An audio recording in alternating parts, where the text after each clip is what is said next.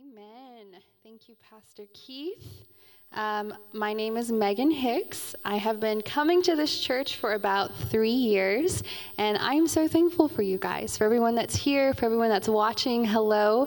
Um, I'm so happy to be here today. Um, I just wanted to say a quick shout out um, to all the teachers and nurses. This last week was Teacher and Nurse Appreciation Week. It's not too late to text or call someone and just thank them for their service. Um, I come from a long family of nurses and teachers, and I am a teacher. So thank you teachers for what you do, nurses for what you do. Um, and I also know that tomorrow is Mother's Day. So I know we have a few moms here tonight. So if you're a mom, if you wouldn't mind standing up right now, um, we just want to pray for you. Um, so, again, if you're a mom, if you're watching online and you're a mom as well, you can feel free to stand up at your home. Hopefully, you're not watching alone, there's someone near you. And for those of us that are here, if you could just extend a hand I'm going to go ahead and just pray for them. Um, feel free to pray for them as well. We just thank you, Lord, um, for these women that you've called to be mothers. We just want to honor them today, Lord, um, and we pray that they would feel celebrated and honored every day of their lives. We thank you again for the strong calling and anointing that is on their lives. And we just pray, Father, that um, as they move forward for the rest of 2020, that they would continue um, to just recognize the overwhelming um, sense of joy, your fullness, and peace in their life at all times. Um, we just pray, Father, that you would continue to give them encouragement, you would continue to strengthen them, and you would continue to fill them with your spirit. In Jesus' name, amen. Amen. Thank you so much, moms. We, I love moms. Moms are awesome. Couldn't be here without them. So true.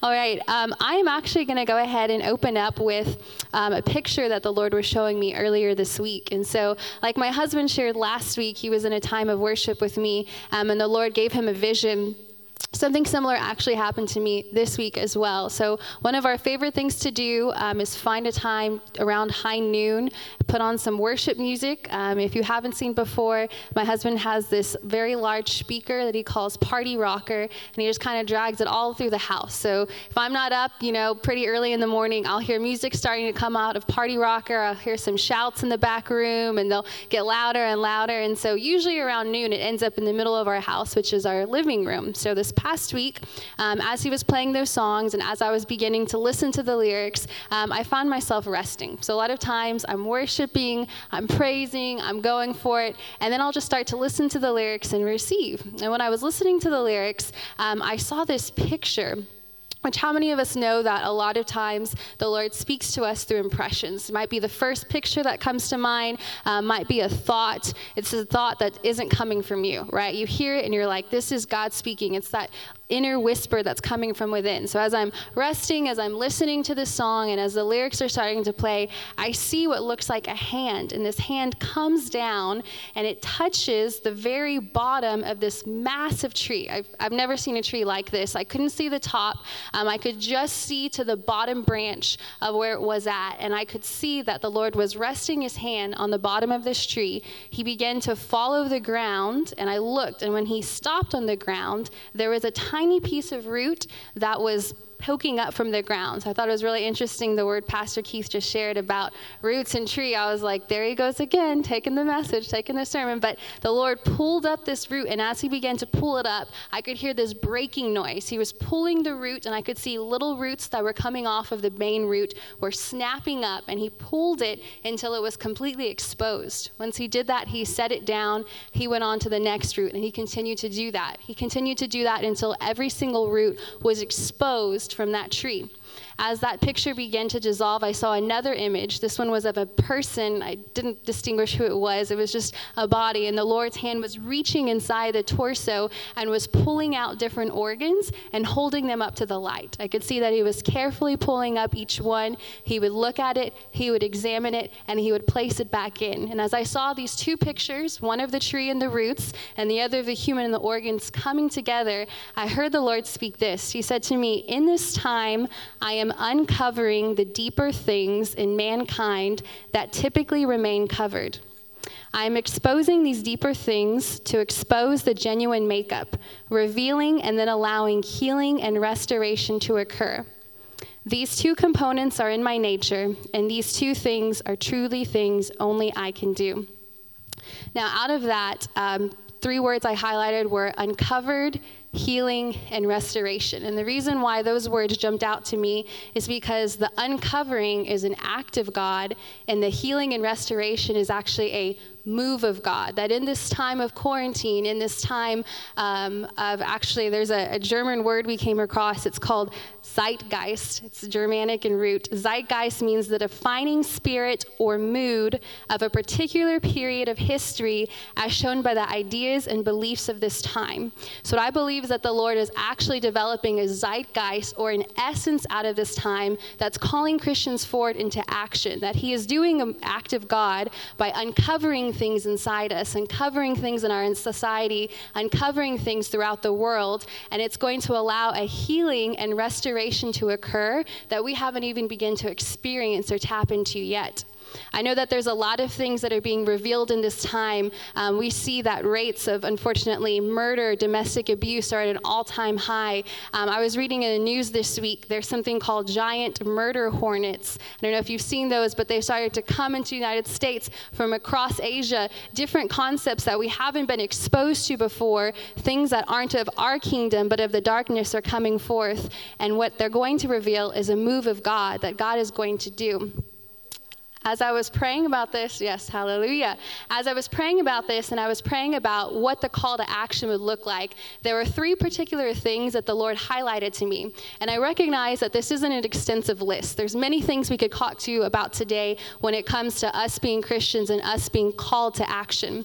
But the first one I wanted to touch on was a supernatural lifestyle or a lifestyle of signs and wonders. I'm going to go ahead and start with 2 Kings verse or excuse me 2 Kings chapter 1 verses 9 through 13. Again, this is 2 Kings chapter 1 verses 9 through 13 as we begin to talk about the supernatural in Christians' lives. Uh, personally, for me, I love that our God is a supernatural God. I, I wasn't raised in a church that was supernatural, and it wasn't something that I encountered until I was in college. I remember being a young girl, and I remember being 15 years ago, uh, a girl who gave her life to Christ one day by herself in her bedroom. And it was during that time when I gave my life to Christ that He actually revealed Himself as a supernatural God. I, I was by myself, there was no one nearby. I was actually crying myself to sleep because my parents had said something that hurt me. Uh, looking back, it wasn't anything they intentionally did. They're very loving parents. I just was an emotional child. And so as I was going to bed and I was crying, I began to call upon the Lord. And when that happened, I was filled with a peace, filled with a joy that burst into laughter. I didn't know what was happening. Again, this was 15 years ago. I was eight, nine years old. But when that happened, I actually saw what looked like electricity beginning to form in my closet. I couldn't couldn't comprehend what was happening. I didn't quite understand what it was, but I received it. And when I acknowledged it, it actually came out of the closet, came on me, and gave me a life, just a, a sense of joy, a sense of peace, a sense of life that I never experienced before. And what the Lord really was able to do is He was able to plant that seed, plant that in my heart, because again, I wasn't raised in a supernatural church. So it wasn't until 10 years later when I began to encounter other Christians who were moving in the supernatural that I began to understand that the Bible that I'd read as a girl was never meant to be a history book, but it was meant to be an actual call to action. It was meant to be a training manual, and it was meant to be something I could rely upon and use every day. So when I'm looking at 2 Kings chapter 1, is it up there? Okay. Um, if you look in verse 9, I'm reading out of the New Living Translation. It starts off by saying, Then he sent an army captain with 50 soldiers to arrest him. They found him sitting on top of a hill. The captain said to him, Man of God, the king has commanded you to come down with us. But Elijah replied to the captain, If I am a man of God, let fire come down from heaven and destroy you and your 50 men. Then fire fell from heaven and killed them all. So the king sent another captain with 50 men. The captain said to him, Man of God, the king demands that you come down at once.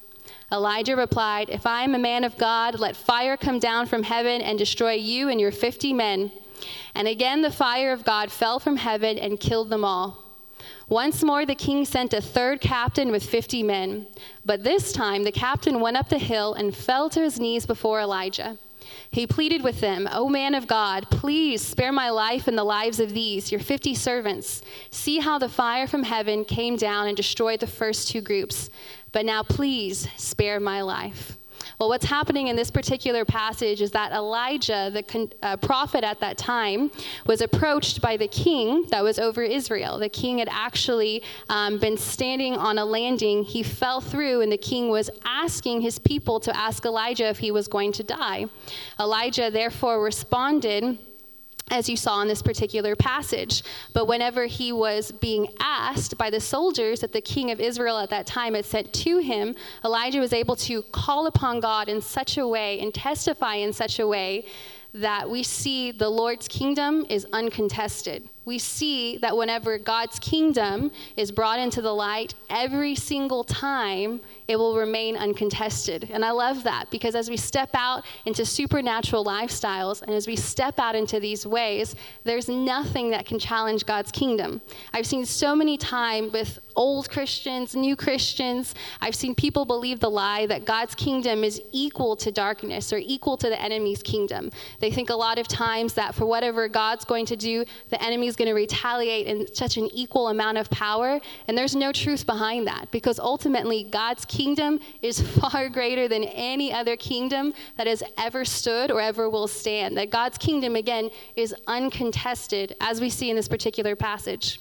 If you go on to chapter 2, uh, again, staying in 2 Kings, but chapter 2, verses 3 through 6, we actually see Elijah now with Elisha, his disciple, and moving into the town of Bethel. In verse 3, it says, The group of prophets from Bethel came to Elisha and asked him, Did you know that the Lord is going to take your master away from you today? Of course I know, Elisha answered, but be quiet about it. And then Elisha said to, excuse me, then Elijah said to Elisha, Stay here, for the Lord has told me to go to Jericho. But Elisha replied again, As surely as the Lord lives, and you yourself live, I will never leave you. So they went on together to Jericho. Then the group of prophets from Jericho came to Elisha and asked him, Did you know that the Lord is going to take your master away from you today?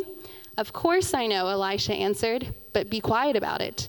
Then Elijah said to Elisha, Stay here, for the Lord has told me to go to the Jordan River. How fun is that? How would you like to walk into a group or a setting where the people are able to prophesy to you what's happening when you haven't even disclosed anything to them yet? I've actually had this happen to myself um, in different seasons of life with different friends, um, even at times roommates who I really wanted to be close with, I wanted to spend time with, but because of scheduling or because of other things, we didn't get that time. So rather than let that turn into hurt or sadness, I actually began to pray for them, and they began to pray for me. And what we found was during those times of praying for one another, the Lord would actually reveal things to us about the other person. And when we met up with each other, we were able to talk about those things. We called it a walkie talkie or a Holy Spirit walkie talkie at times, and it's a lot of fun. It's a lot of fun to see surprise on people's faces as you're asking them, How was your day? How'd that conversation go with so and so? And what'd you do about that time when that lady said something? And they just look at you in disbelief. They're like, How did you know that? I didn't even tell anybody that. It's because this is actually part of the vision that God has for our church and our for community. He wants us to walk in unity and fellowship in such a way that we can actually prophesy to one another and we can walk in union and in the spirit with each other. I love that now Jesus has come for us and we can move in such a way that all can prophesy. Prophecy in its simplest form is just hearing God speak. And this is something that we can all do all times of the day at any times as well. If you go on to the next chapter, uh, chapter 3, verses 15 through 20, we now see in verses 15 through 20, Elijah has ascended into heaven, and now Elisha is moving out in the same power, prophesying in the same way as Elijah did. We see that in this particular passage, the power of the Lord is coming on Elisha, and the miraculous is occurring. In verse 15, it says, Now bring me someone who can play the harp. While the harp was being played, the power of the Lord came upon Elisha, and he said, This is what the Lord says This dry valley will be filled with pools of water. You will see neither wind nor rain, says the Lord, but this valley will be filled with water. You will have plenty for yourselves and your cattle and other animals. But this is only a simple thing for the Lord, for he will make you victorious over the army of Moab. You will conquer the best of their towns, even the fortified ones. You will cut down all their good trees, stop up all their springs, and ruin all their good land with stones. The next day, at about the same time, when the morning sacrifice was offered, water suddenly appeared. It was flowing from the direction of Edom, and soon there was water everywhere. I love that in this particular passage, Elisha first decides to seek worship. He asks for a harp to be brought to him, and when the harp is brought, it is then played. We see that once he engages in that worship zone, once he engages in that communion with God, the power of the Lord comes upon him. And I know so many of us today can testify that some of the most powerful encounters we've had with the Lord is when we too have gone before him and sought him in worship. It's another thing that God does is that we can move either as a church and see the Lord's kingdom uncontested. We can move with other believers and prophesy or just fellowship with one another. And we can also see this move individually through worship and through the power of God.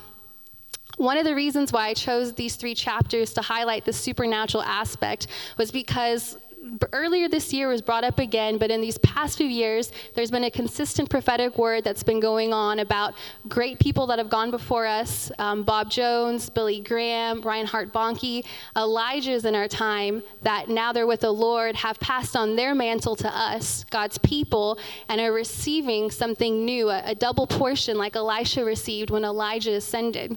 I believe that we see this happening in these three chapters, but it's also something that God's still calling for us today. I love Pastor Bruce for telling my husband and I, and so many here, that his foundation, or excuse me, his ceiling is our foundation that the people who've gone before us, we're meant to expand and do even greater things than those things. And I personally find that such a challenge. I love that. I love that I can continue moving forward. I continue moving into the greater things of God, that even the things we've read out of these three chapters and the things we've seen are only the very beginning of what God wants to do. But I just want to encourage us that whenever we're looking at our life, I know so many of us um, have seen supernatural things or can testify to supernatural things, but to contend as well for these things to continue happening in our lives on a daily basis. It, it could be something like we see with Elisha, just this power of God coming upon you. That's miraculous. That's supernatural. That's individual as well. It could be you walking out with your family or another group of believers and prophesying to one another and living in that too. But continue to contend and look for those supernatural things in your lives. I want to go ahead and lead us next to Hebrews chapter 7, verses 14 through 17. Again, Hebrews chapter 7, verses 14 through 17. And I want to touch on a little bit of unity or unification with the Father. I am so thankful that we get to walk with the Lord in such a close and intimate way. Um, as many of you know, I'm Hispanic. I grew up Hispanic. Um, I'm fifth, sixth generation from Mexico, actually. And unity has always been a huge aspect um, in my family's culture. When it comes to unity, there were so many times I didn't quite understand when I was a kid because I didn't grow up with a lot of other people that shared my family's culture or beliefs. And so, so many times I would get frustrated when I was a kid because I I would see all my friends running off and spending time with each other or kind of bouncing around, and I was always with my family. There were even times when other friends would joke about that to me. They'd be like, oh, Megan's going to be with her family again. Oh, Megan's going to be camping with her family again. But it was such an emphasis that was on my life, and I didn't actually see the fruit of that until I was much older. When I went to college and I was able to look around and see the product of what happened to so many of my friends that didn't have that family unit, that didn't have those family values, I was able to thank the Lord and thank my mom and dad for instilling that in me. Now that I'm married, unity has taken on a whole new definition, whole new meaning. Um, I've been very independent for most of my life, um, just kind of going about doing my own thing. And so it really opened my eyes when I became married and I realized that's no longer the case. That's never going to be the same again. Uh, my husband is working right now, and I'm so proud of him for doing that and for going out into the streets and doing that. But other than those few days when he works, we're pretty much attached to the hip. We do everything together, um, which I absolutely love. But as I was reflecting on what unity with the Father looks like, that was the relationships that I was able to take the most from my marriage and my family and think about what that looks like with the Lord because my relationship with Him is so much more intimate even than those. That even though I'm so close to my family and I'm so close to Terrence, I'm still always going to be closer to God because of what He's done for me and how I'm able to receive that. So, looking at Hebrews chapter 7, 14 through 17, it says, For we all know that our Lord didn't descend from the tribe of Levi, but shined from the tribe of Judah. And Moses himself never said anything of a priest in connection with Judah's tribe. And all this is made even clearer if there was another king priest raised up with the rank of Melchizedek. This king priest did not arise because of a genealogical right under the law to be a priest, but by the power of an indestructible resurrection life. Indestructible resurrection life. That word indestructible, if it's translated from the Aramaic, uh, the commentary that Terrence and I read actually says and describes that word indestructible as tied together in unity. It means a united life or union with God. Our commentary stated that resurrection life is implied, for the priestly ministry of Jesus began after he was raised from the dead. The Aramaic can be translated, He has life giving power that has no beginning. Jesus' ministry of prophet, priest, and king flows from his unlimited life of resurrection power. That's so powerful to me, and I hope it is for y'all too, because that word indestructible is testifying that the spirit and the life that Christ has given us has no beginning and it has no end. That because we are tied together in unity with Him, and when I think of tied, I think a lot of times um, a shoelace almost, or if you got two ropes and you tie them together, that you could still see those two pieces of rope, you could still distinguish them, but they're so close, they're so knitted together that you can't see the beginning, and a lot of times you can't see the end either. There's no beginning and no end to the power that God has placed in us. And when we tap into that power that is part of the unity of Christ, there's nothing that we won't be able to see and there's nothing that we won't be able to do. It's amazing to operate in that indestructible power. It gives you a confidence, it gives you beliefs, it gives you a security that you really can't see challenge anywhere else. I know for me, so times in my life, um, I've seen so many times where I felt like I couldn't do something or I felt like um, this wasn't going to happen. I just have to remind myself that's right. If I'm thinking like that or if I'm operating as it just being me, I'm not going to. But as long as I step into unity with the living God and I call upon that indestructible power, that unification, union with Him is the best thing you could imagine. And the last thing I want to touch on for tonight is holiness. So, when we're looking at holiness, the first passage that jumped out to me is in 1 Peter when the Lord says, Be holy because I am holy. And every time I read that, I get goosebumps on my body because that is such a high calling to think that we would be holy, that we would be set apart because He is holy and He is set apart. It's such a challenging concept sometimes to meditate on. Um, I mentioned earlier I didn't grow up in a supernatural church. I was actually raised Catholic. And so for me as a child, I was exposed um, to a lot of religious beliefs, a lot of legalistic beliefs. I remember my parents getting burnt out when I was in middle school because they had questions um, that they could never get answers to, that they would see the same people on a consistent basis throughout the week, but it seemed almost like they were different people on Sunday in church than they were throughout the week. And I saw this in my classes as well, in the homes of my friends friends, and I began to actually see what true holiness looks like. When we are holy because God is holy, we realize that He alone is the one that is set apart.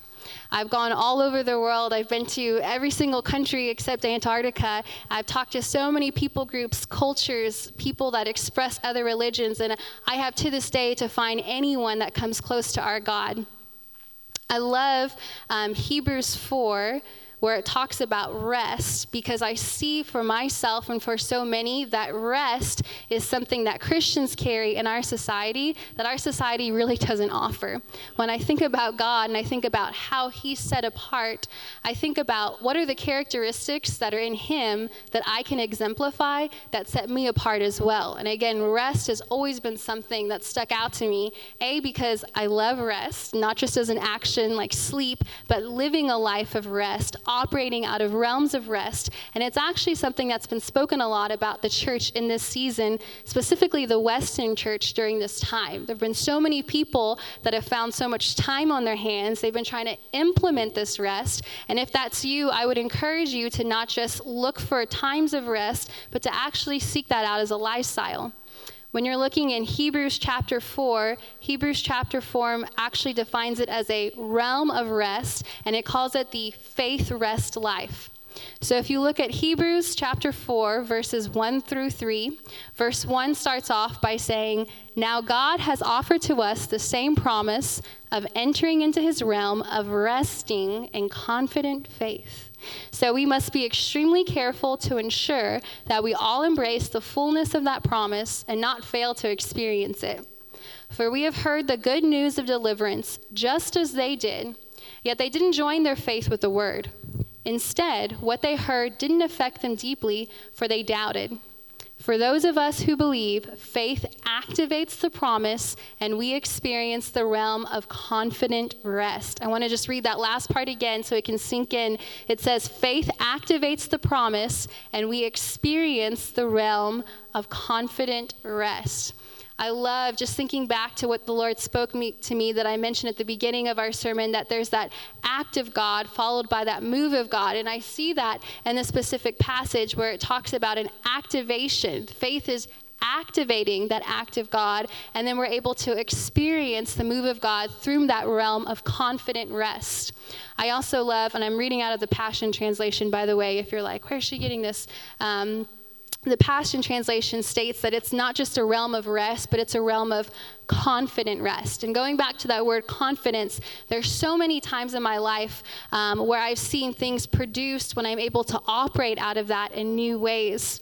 I love how the Lord wants to produce things in all of us as we operate out of this confidence rest, things that will manifest other characteristics that are reflected of Him and that will be taken into our roots and in those organs. Again, going back to that picture He showed me at the beginning, I really believe that what He's doing for everyone in this room and during this time is as He's exposing our roots and as He's exposing our organs, He's instilling deeper virtues of supernatural lifestyles, of unity with Him, of of rest in such ways that for all the seasons we enter into for the rest of our time on this planet, we will not encounter any challenges or anything that comes against those, that we will be people of such rest that we will be unmoved from that rest, that we will be people that exhibit such attributes of a supernatural lifestyle that no one would be able to deny that God is alive in our lives, that we would walk out in the unity of who He is in such powerful ways that we would see no beginning and no end to the power of God that flows through us.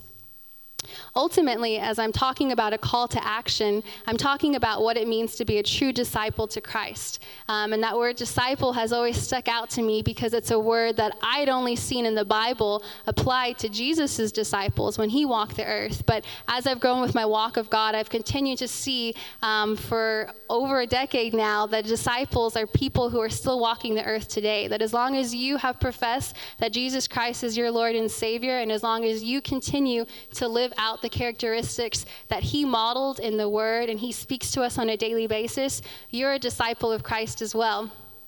I actually want to conclude with this quote. It's a quote from Billy Graham, and it really stuck out to me because it happened right before he passed away. He went ahead and gave a speech about what it means to be a disciple of Jesus. Um, and again, I want to read it to us tonight.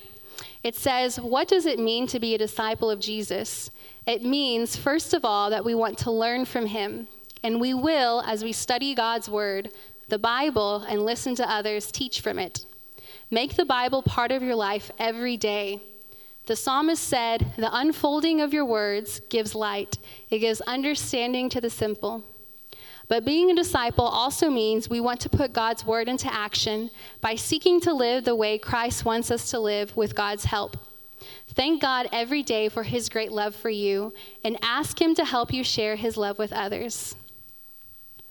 Again, my hope for today is that you've already been called to action by the sermon that my husband preached last week, but you're going to take that a step further this week and by listening to my words and ultimately what God has spoken through me, continue to move forward in action this week. I have three questions for you, and if you're listening online, these three questions are for you as well. The questions are this God, how can I put your word into action? How can I share your love to others? And how are you calling me to action? So, for those of you that are here and for those of you that are listening online, if you just want to close your eyes and just call out to God at this time, I'm going to repeat those three questions. They're also on the screen. God, how can I put your word into action? How can I share your love to others? And how are you calling me to action? We're going to take a few minutes for us to just hear from the Lord and again respond to what He's saying to those three questions. Just know for everything that I've spoken tonight, this is actually the most powerful and the most important part that you could sit in the seats, listen online. You could listen to all that I have to say. I could talk for the next five hours, but if you don't do anything and if you don't respond to God, it's all for nothing. So please take this time now to just cry out to God and ask Him how He's calling you to action.